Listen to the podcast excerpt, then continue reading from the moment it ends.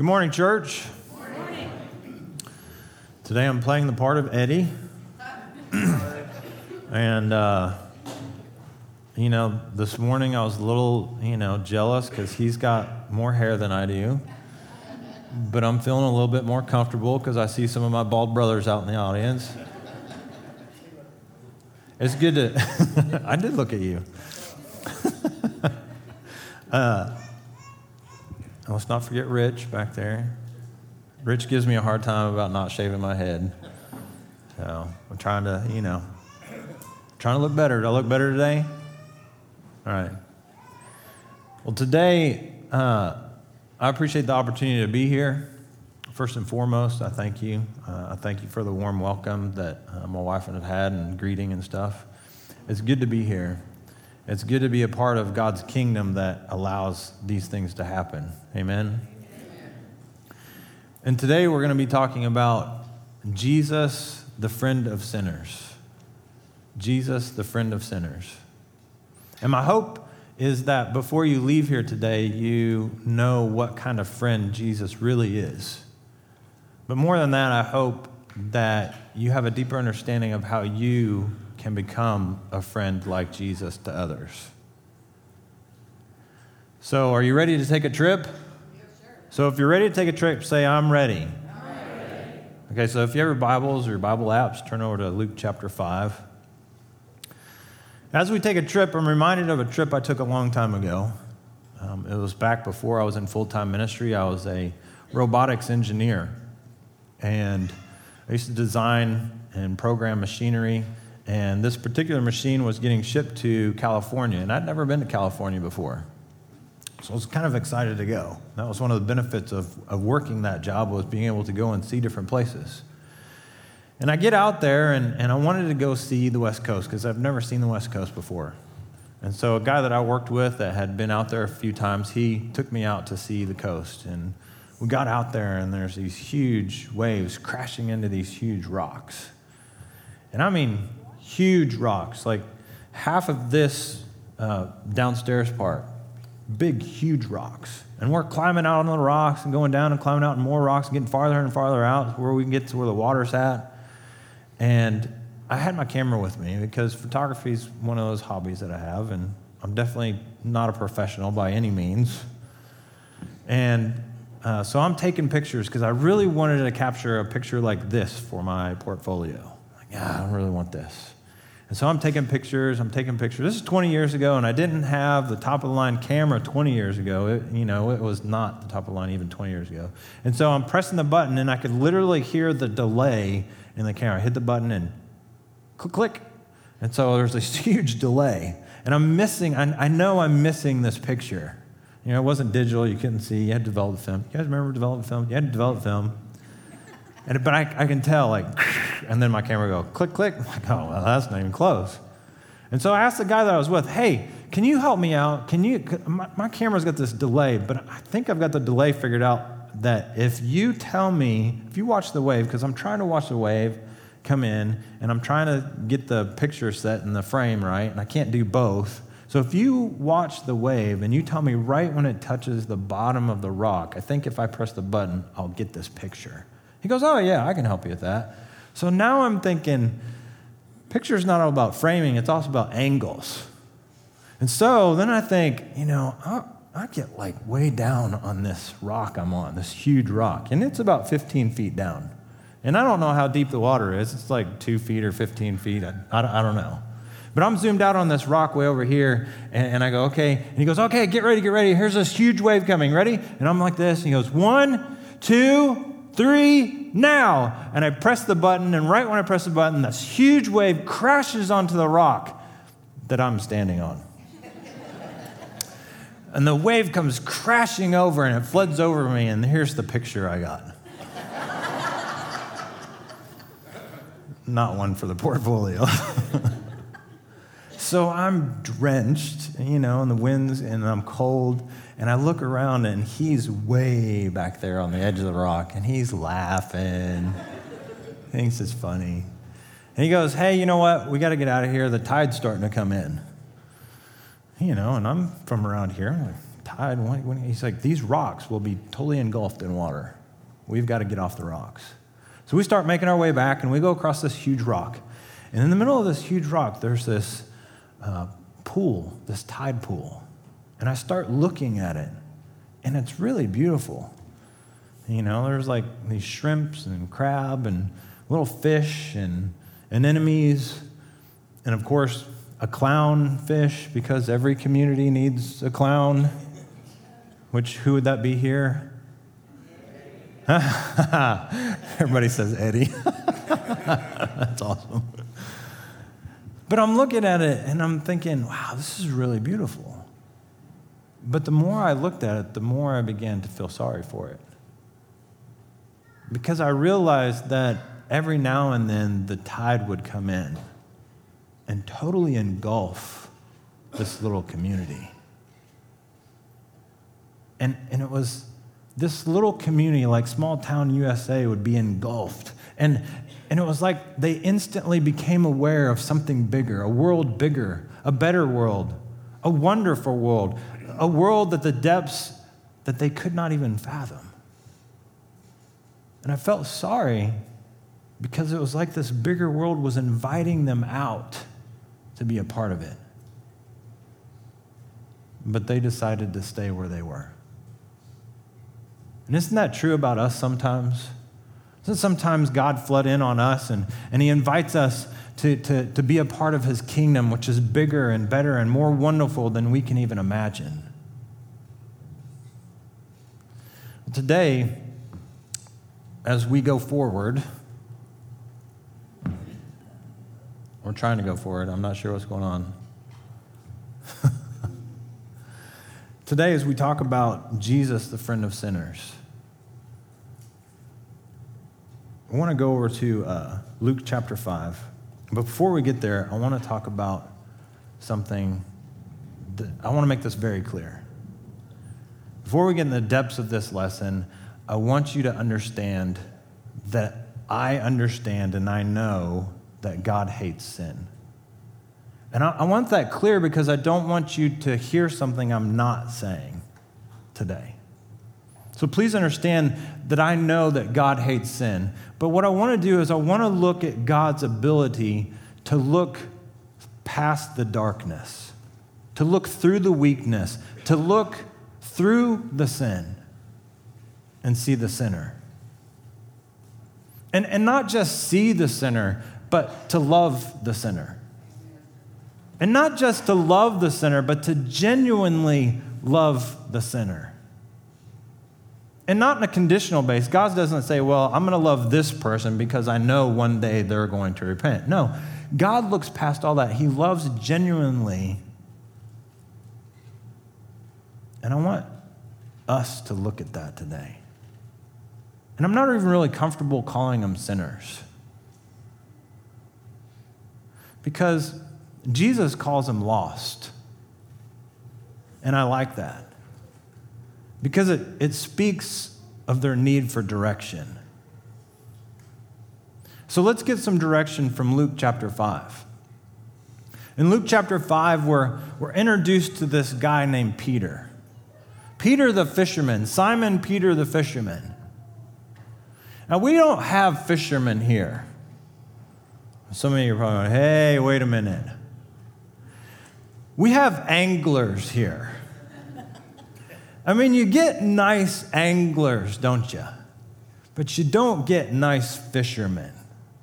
I mean, fishermen, real fishermen are hard men. They're rough men, manly men, deadliest catch kind of men. And considering the size of boats that they used to have on the rough seas of Galilee, and we've probably all heard lessons about the rough seas of Galilee, considering the boats they had, it, pro- it must have been kind of scary out there. But there's this touching story at, at the beginning of Peter's relationship with Jesus. And Peter had been out all night fishing, which means he was exhausted because he caught nothing. And seeing all the anglers say, well, I've been fishing all night. That wasn't exhausting. See, to a fisherman, this is what happens. And when we were in Tanzania, we were missionaries in Tanzania for two years. we actually got to see this happen. There's these two small canoes. And in one, in the first canoe, it had each each canoe had two people in it. One one's in the back paddling, and the other person was in the front. In the first boat, it was filled with the net.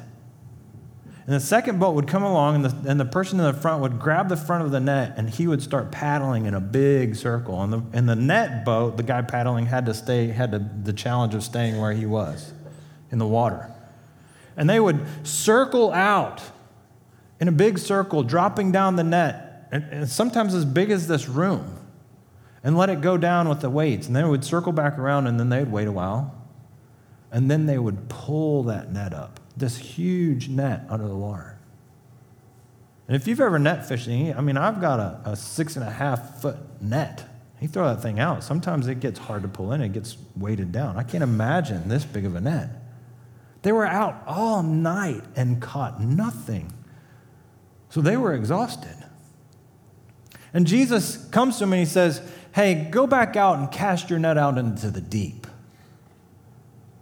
And Peter says, Lord, we've been fishing all night and didn't catch anything. Which the way that you say that in Aramaic is like this. What?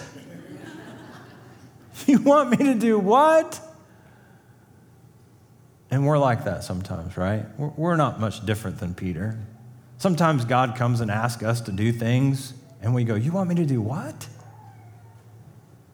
And like Peter, we, we say, okay, since it's you, Lord, since it's Jesus, then I'll go ahead and do those things. So Peter goes out, and, and you guys have probably all heard this story. He, he goes out, and they cast their nets, and they start pulling up the nets, and there's so many fish that the nets start breaking. And the other boat, he calls the other boat in, and they're filling up the boat, so much so that their boats are sinking. Brothers and sisters, isn't it amazing that an ounce of obedience brings on the blessings of God? Amen. Just an ounce God's looking for.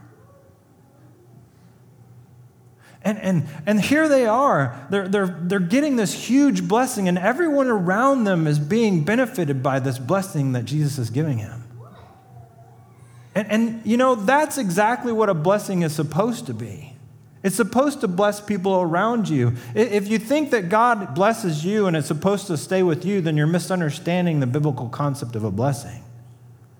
Because really, it's like those champagne tower glasses. You ever seen one of these where they stack up all these champagne glasses and then they take a bottle and they start filling the first one? And they start filling it until it overflows. And then it fills the one beneath it. And it fills those around, and it filled those without that, and, and the blessings just keep flowing down. That's the biblical concept of a blessing. It's a not supposed to, it's not supposed to stop with you. It's supposed to bless everyone around you. So here's Jesus, and here's Peter, and he's catching all these fish. Can you imagine the excitement? So much that the boat is filled up and it's sinking, and he's so excited. And he turns to Jesus and he says, go away from me, for I am a sinful man. Does that seem like a strange response to you? I mean, here's Jesus. He's given Peter everything that he thinks life is about. He's blessing him beyond any blessing that he's ever had about what life is about for Peter right now. And Peter says, go away from me, for I am a sinful man. Listen, church, we don't persuade people of their need for forgiveness by yelling about their sin. We persuade people of their need for forgiveness by sharing the wonderful, incredible, immaculate life of Jesus Christ. Romans two, verse four says, it's the kindness of God that leads people to repentance. It's the kindness that leads people to repentance. Amen? One day, I think that we're actually going to live that out.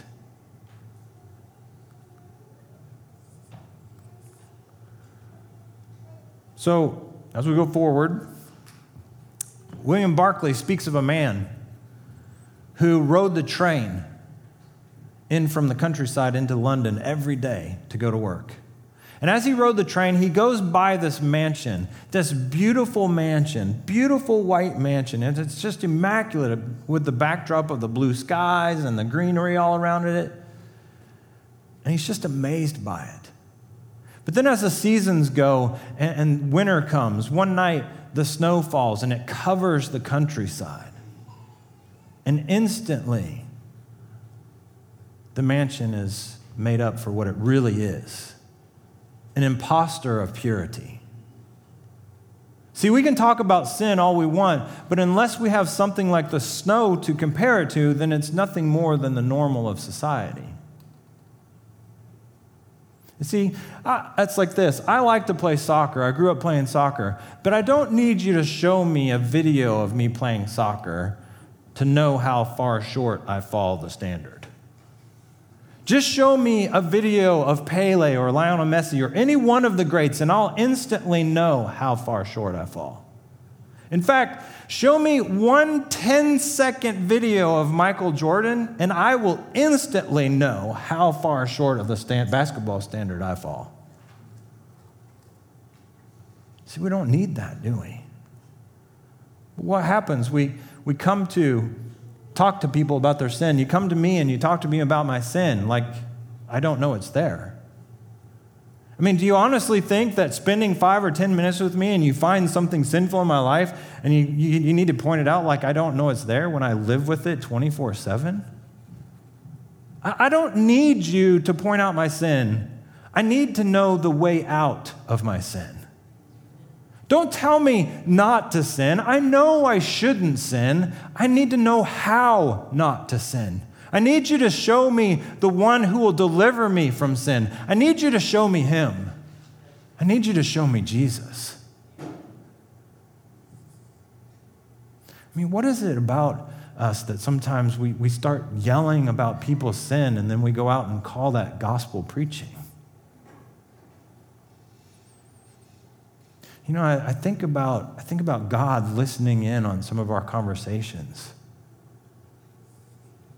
And I think it breaks his heart. And I think I think he hates it. Because I, we talk about homosexuality like we ourselves have never had an immoral thought in our mind. We talk about alcoholism and drunkards as though we ourselves have never overindulged in anything. We talk about drugs and druggies and drug dealers like we ourselves are not addicted to something in our society. And we talk about, we talk about abortion like we ourselves have never killed something holy in the eyes of God. Now, don't get me wrong. I mean, these things need to be talked about. They do. And we hear that and we go, oh, well, then, and it's like the pendulum swings and then all of a sudden everything becomes okay. And that's got to break God's heart. And we just throw his morality out. And that's got to break his heart more than anything. These things, they do need to be talked about, but we've got to talk about them in the light of God's truth. But we don't need to talk about them as if we ourselves are God. I mean, what is it that makes other people's sin so bad? Is it because it's other people's sin? Is that what makes it so bad? I mean, do we honestly believe that it takes more grace to cover other people's sin than our sin? I mean, what are we reading? Listen, church. There was only one person, one person ever who was qualified to condemn sinners, and he came to save us. There was only one person ever qualified to condemn sinners, and he didn't. Hallelujah, what a Savior. What a friend we have in Jesus. Amen? So here's Peter. He tells Jesus, turn away from me, for I am a sinful man. As opposed to what? Apparently, Peter was under the understanding that there were some men that didn't have any sin. Maybe Peter knew some churchgoers that weren't telling their whole story. Or maybe Peter knew some churchgoers who had never yet seen the snow. In any case, Peter was in the presence of someone who showed him up for everything that he was. He says, turn away from me. But here's the thing. Peter didn't have to, did he? Because Jesus knew every impure thought. He knew every impure action, every impure word. Jesus knew every unrighteous thing that Peter ever did in his life. That's the bad news. The good news is, is that Jesus looked through all of that. He looked past all of that, and he saw a heart that would if he could. Brothers and sisters, people don't need to see our brilliance. They need to see that we struggle with sin, yet we still love one another. And you know what? If we can't do that, then I don't want your friendship. I don't want your fellowship if it's based upon my moral performance. Because if you just spend a little bit of time with me, and if your friendship and fellowship is based upon my moral performance, just spend thirty minutes with me. Spend five minutes with my wife. She'll tell you, it's all over. I'm a sinner. You know what I need? I need your friendship and your fellowship based upon knowing that I'm not perfect. I need your friendship and your fellowship based upon knowing that I'm a sinner, knowing that I need help just as much as you do. Luke chapter seven, a different Simon, Simon the Pharisee, a Simon that Jesus didn't change his name. Simon invites Jesus over for dinner at his house. And Scripture says a sinful woman comes in. As opposed to what, right? And, and commentaries say, and, and I think they're right, I believe it's true, that this woman was a prostitute. Here's a woman who struggles under the weight of prostitution. Here's a woman who literally gives herself away to men for money. Sex for money. Does that disgust you? Can you imagine what it makes them feel like who have to live with it every single day? Simon, he doesn't say anything. He just thinks to himself, well, if Jesus really were a prophet, then he would know who this is and what type of woman she is. She's a sinner. Jesus, to prove that he's a prophet, answers Simon's thoughts and says, Simon, you know, when I came to your house, you didn't give me any water to wash my feet, yet she's washed my feet with her tears and dried them with her hair. Simon, you, you didn't greet me with a holy kiss, which is customary in our culture, but she's not stopped kissing my feet. Simon, you didn't, you didn't anoint my head with oil, but she has anointed me with her ointment. And he looks at Simon and he says, do you see this woman? Which is a really good question, isn't it? Because Simon didn't see the woman, did he? He saw the prostitute. He saw the drunkard. He saw the alcoholic. He saw the abortionist. Simon saw everything but the woman. And Jesus says, do you see this woman? Though her sins are many. He doesn't even gloss over that, does he? He says, Simon, though her sins are many, he says that because he knows how grateful she's about to be, because Jesus knows how gracious he's about to be to her. And he says, though she has many sins and I know them, they are forgiven. Amen?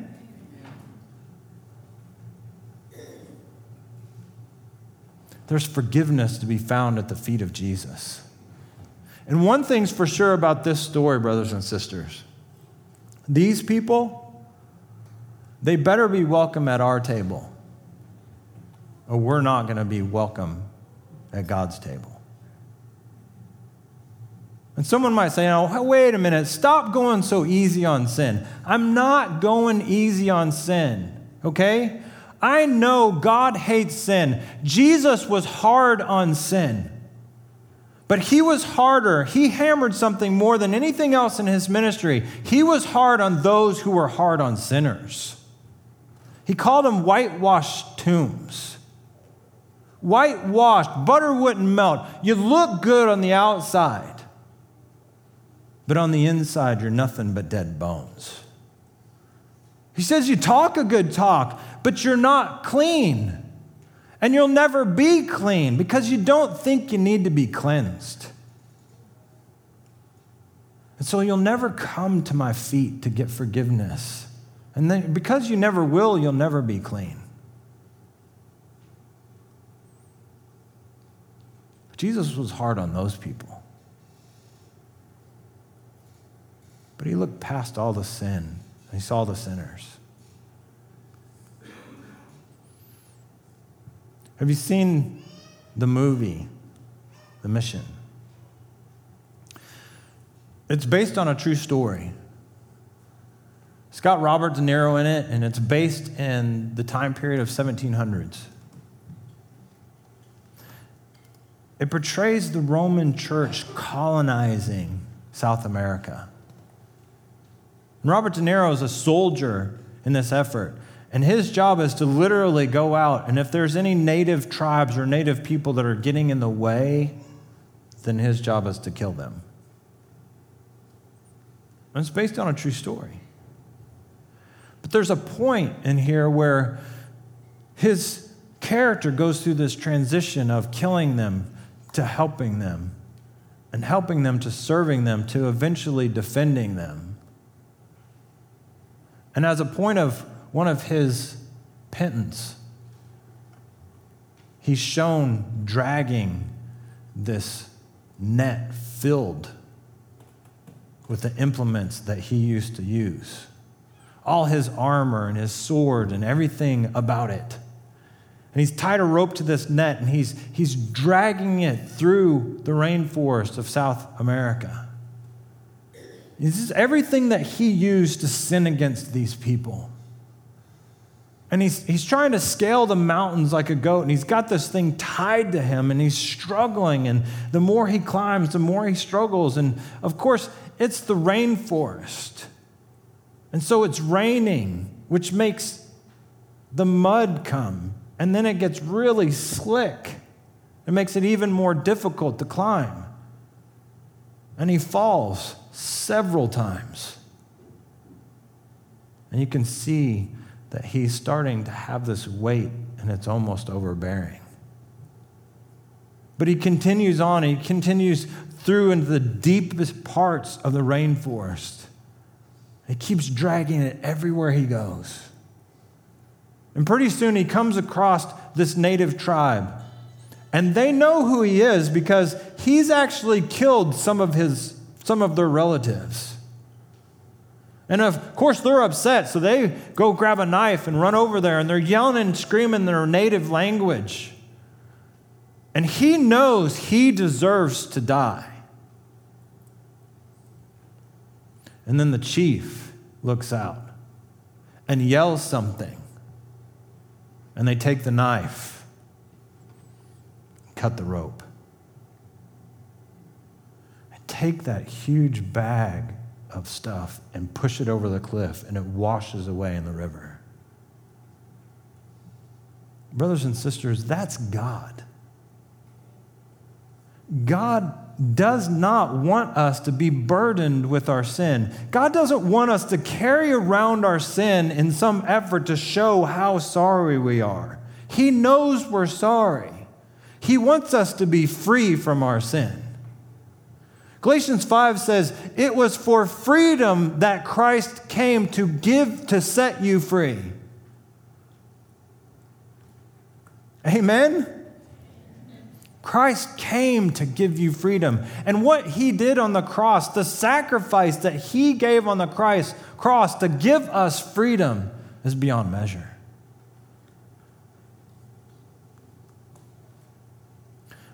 But maybe that's not you. Maybe you feel like you have no need to repent. That's fair. But let me warn you. One day, the snow will fall, and you'll find how far you've fallen from Christ. Brothers and sisters, we need to really appreciate the depths of God's grace and mercy. We need to appreciate the fact that He can handle our weakness. You know what? We need to become a friend like Jesus to others. I guess what I'm saying is this. Every now and again, God's tide comes flooding into your life. And He makes you aware of something bigger, something better, a world, a kingdom that the depths and wonders you can't even fathom. What I'm saying is this. Don't be content in your little tide pool, in your little pond, when God is inviting you out to the ocean. So if you're here today and, and you need to find forgiveness, or you need prayers of encouragement, whatever your need is, please come forward as we stand and sing.